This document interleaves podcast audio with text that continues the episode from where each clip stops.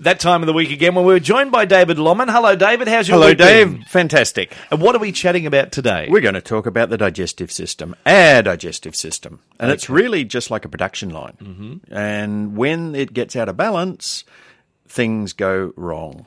Like any production line, I Like imagine. any production line, you know, you get a blockage, you get a stoppage, you get it coming back up through the mouth, you get another blockage the other way, it doesn't go out through the end, you've got all this stuff going on. So it's the digestive system we're talking about today. Plus, we'll be inviting your calls on 49216216 if you'd like to be part of the program. We'd love to hear from you at 2NURFM. Now, David, with the digestive system, is it complex and fraught with a lot of problems? No, No? no. Okay. I don't believe so. It's like a production line. And if you get all the pieces in order, then everything just runs smoothly. You get the energy you need, you get the health and the well being you need. But if something comes in and gums up the works, then it's not going to run smoothly and there's going to be problems. So it's more about knowing what needs to be done in each step of the design process to make it all happen. It's beautifully designed, absolutely beautifully designed. Well, let's look at the process of the digestive system and we'll work our way through that and you can tell us a bit about it. Okay. Well, first of all, when we first think about food or we fantasize about food or whatever, our body begins to produce saliva. And we need saliva of the right consistency to be able to break down the food in the mouth so that whatever we're eating can be digested and not cause reflux or heartburn or digestive discomfort. So, if we've got the wrong pH of saliva in our mouth, or we have insufficient saliva, or we're just not producing, you know, what we need to produce, or we're eating something that we really don't like, then our brain is not going to help us produce the saliva that we really want to produce. Can we confuse the brain? We can. We can keep eating foods which are not suitable for our body. And then the brain keeps trying to produce what is needed, but it can't do it because it's not suitable for our body and it doesn't have the, the raw material or the enzymes to be able to c- create that breakdown of that food effectively. What about if we do things like just as simple as eating too quickly? What can that do to our digestive system? Well, we don't give our teeth enough time, nor our tongue enough time to churn and mix all the food in the mouth. So, therefore, we're processing food and getting it passing through our swallowing mechanism and through a series of valves into the stomach ill prepared. And that's fright, fraught with danger if we keep doing it. You know, teenagers usually do it. Eat on the run. You know, grab a hamburger, bread, slice of bread. You know, s- snag sandwich, whatever it might be. Don't chew it. Swallow the whole thing whole. It doesn't affect us usually as teenagers, but by the time we get into our thirties, our forties, our fifties, major digestive problems can happen. So, what can some of these problems be? Well, the main one is usually reflux and heartburn. That's the main one. But we could also run into things like constipation because the food's not prepared properly. We can get irritable bowel syndrome, we can get in Crohn's disease, uh, all the different sorts of digestive problems. We can run up uh, problems with gallstones and gallbladder. There's, there's a myriad of different things that can go wrong in any production line. But the important thing is to know the steps that are going to actually make that production line work efficiently. And if we start at the other end and we say, in an ideal sense, the bow ought to be working two or three times per day, easy, soft, and comfortable. And if we start from there and then begin to work backwards, we can find out what has gone wrong that is not allowing that to happen. And, you know, some of the major sales in health food shops and pharmacy are laxatives, you know, things that are going to move the bowel, all brands and, you know, all the different types of um, oat brands, all brands, all of these things on the fi- high fiber things to keep it moving that are usually unnecessary if you go back to the start again and re-prepare everything from the start and get it moving effectively.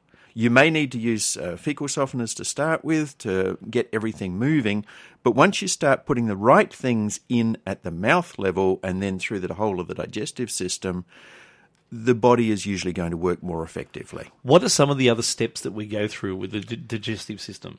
Well, when we chew the food up and when it drops down and it's it's prepared properly, it then goes down into the stomach. And the stomach is very, very acid. So there's a, a valve at the top of the stomach that stops the food coming back up.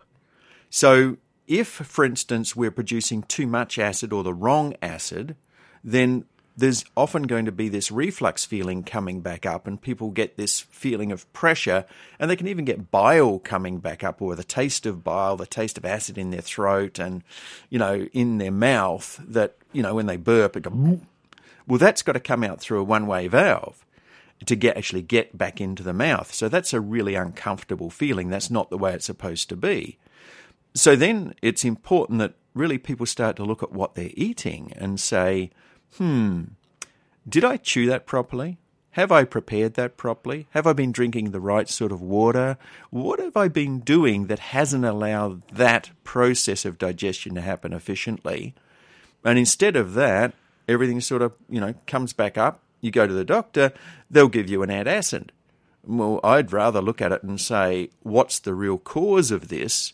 Because the antacid will mask what is happening that needs to be corrected in my belief as a naturopath anyway. We are talking about the digestive system today. If you have any calls on it, 49216216, you can call through and be part of the program Health and Wellbeing with naturopath David Lomman at 2NURFM 103.7.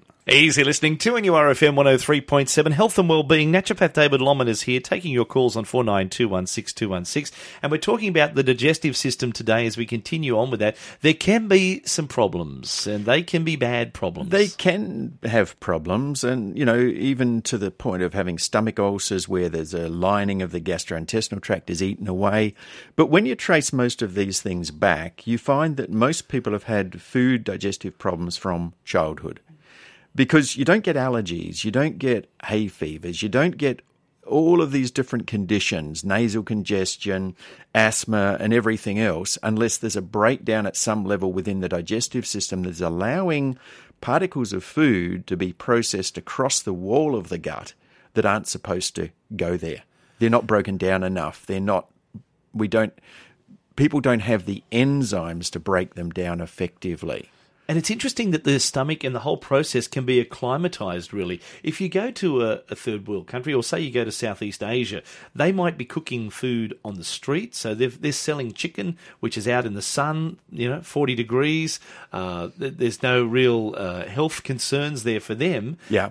If we, as a Westerner, yeah. walk up and eat that food, yeah. you're looking at being hospitalized. Yeah. Yet It's- their it's- stomachs Yes. Are used to it. They Yeah. can go and buy that food, Yeah. eat it, and have no dramas at all. So it's funny how the, the, the stomach and the whole system can adjust itself. Well, they eat too a lot of hot food too. And that hot food tends to burn things through too. And then the Mexicans do the same thing. They mm. eat a lot of hot chili food. And I believe that that acclimatizes the stomach and the lining of the gastrointestinal tract and everything else to be able to handle foods more effectively. The other issue that we tend to have is that when we get sick, and even can be even a common cold, we're often given antibiotics. Now, those antibiotics interfere with the flora of the gut, and they interfere with the process of digestion as well. So it's one of those things that you're you've got a situation where the, the body has got sick, but rather than saying what is wrong that is causing the sickness, we just go in with a sledgehammer and we tend to say, well, let's just do this just in case there's a bacterial infection. But it also wipes out the bacteria that we have in our gut that helps the digestive process. And I see a lot of people who've had massive amounts of antibiotics over the years, and they've just have a very, very poor digestive system. Well, the uh, the quick fix of offering antibiotics is starting to catch up with us now, isn't it? In the case of the problems we're getting, they're adapting and they've learnt to uh, Yeah. acclimatize themselves to our. And there's superbugs now that, Yeah. that really run through hospitals, and you know it, it's They're it's used to unfortunate. antibiotics They're used to antibiotics, you know, and they've got to find a specific one, and it has to be a very heavy duty one. And they go in there and they hit things hard to save people's lives, and it's great that they do. It would be much better though if the whole system was brought back to a healthier state. And to do that, you you basically have to change the food they serve in hospital as well. Mm. You have to do a whole lot of different things because I constantly hear from clients, you know, I went to hospital, I was really sick, and this happened, and that happened, and that happened. And when you hear what they had to eat, in a weakened state, their body would be actually unable to process it. Because in the weakened state of digestion, you really have to treat the digestive system more like a baby's digestive system. While it's be great that we could all eat raw foods, not a lot of people can. Mm. When they're sick, it's better to go back to cooked foods, cooked vegetables in particular, and get the digestive system back into harmony. We've got Pat on the line for you now, David. She's from Lambton. Hello, Pat. Hi there. I have a 10 year old granddaughter who has a constant recurrence of uh, intestinal worms and has recently been uh, having bouts of hives as well. And uh, naturopaths and doctors can't seem to find any help for her. Uh, do you have any suggestions? With the worms, Pat, is, does she have animals? No. And isn't near animals or around animals? Uh, there is a cat in the area that she does play with. Okay, and you've been given herbal different treatments and probably Combantrin or something like that to actually get rid of the worms? That's right. Um, they come back on a very regular basis, like every few weeks. Okay, normally that would that would mean that the liver function is not as good as it ought to be, and that the bile flow is not as good as it ought to be to flush everything out through the body and through the bowel. Um, with the uh, mixture that you were given, like a herbal mixture for the worms, was that one that was given to her over an extended period of time, or was it a short, shorter time? I think it was a short time. The difference is that the those worms lay eggs, and the eggs then hatch. And if you don't break the total cycle, then the system begins to repopulate again. So you have to keep it up for long enough to break the total cycle and also to alert the body that there are worms there and that things need to be done to get those out of the system. So there's there's different uh, things that can be done, but one of the major things is to sort out the liver function, the gallbladder function, so that the bile of, is of the right consistency that is released out through the bowel, and also to change the food intake um, so it is a more healthy thing because when the food is very healthy, there, it moves all the waste out and there's nothing there for the worms to live in. So there's no room and board for them. Yeah, listening to Health and Wellbeing today with naturopath David Lomman. We'll continue with more calls, 49216216, coming up next at 2NURFM. Health and Wellbeing with naturopath David Lomman. We continue now with the digestive system and more about that.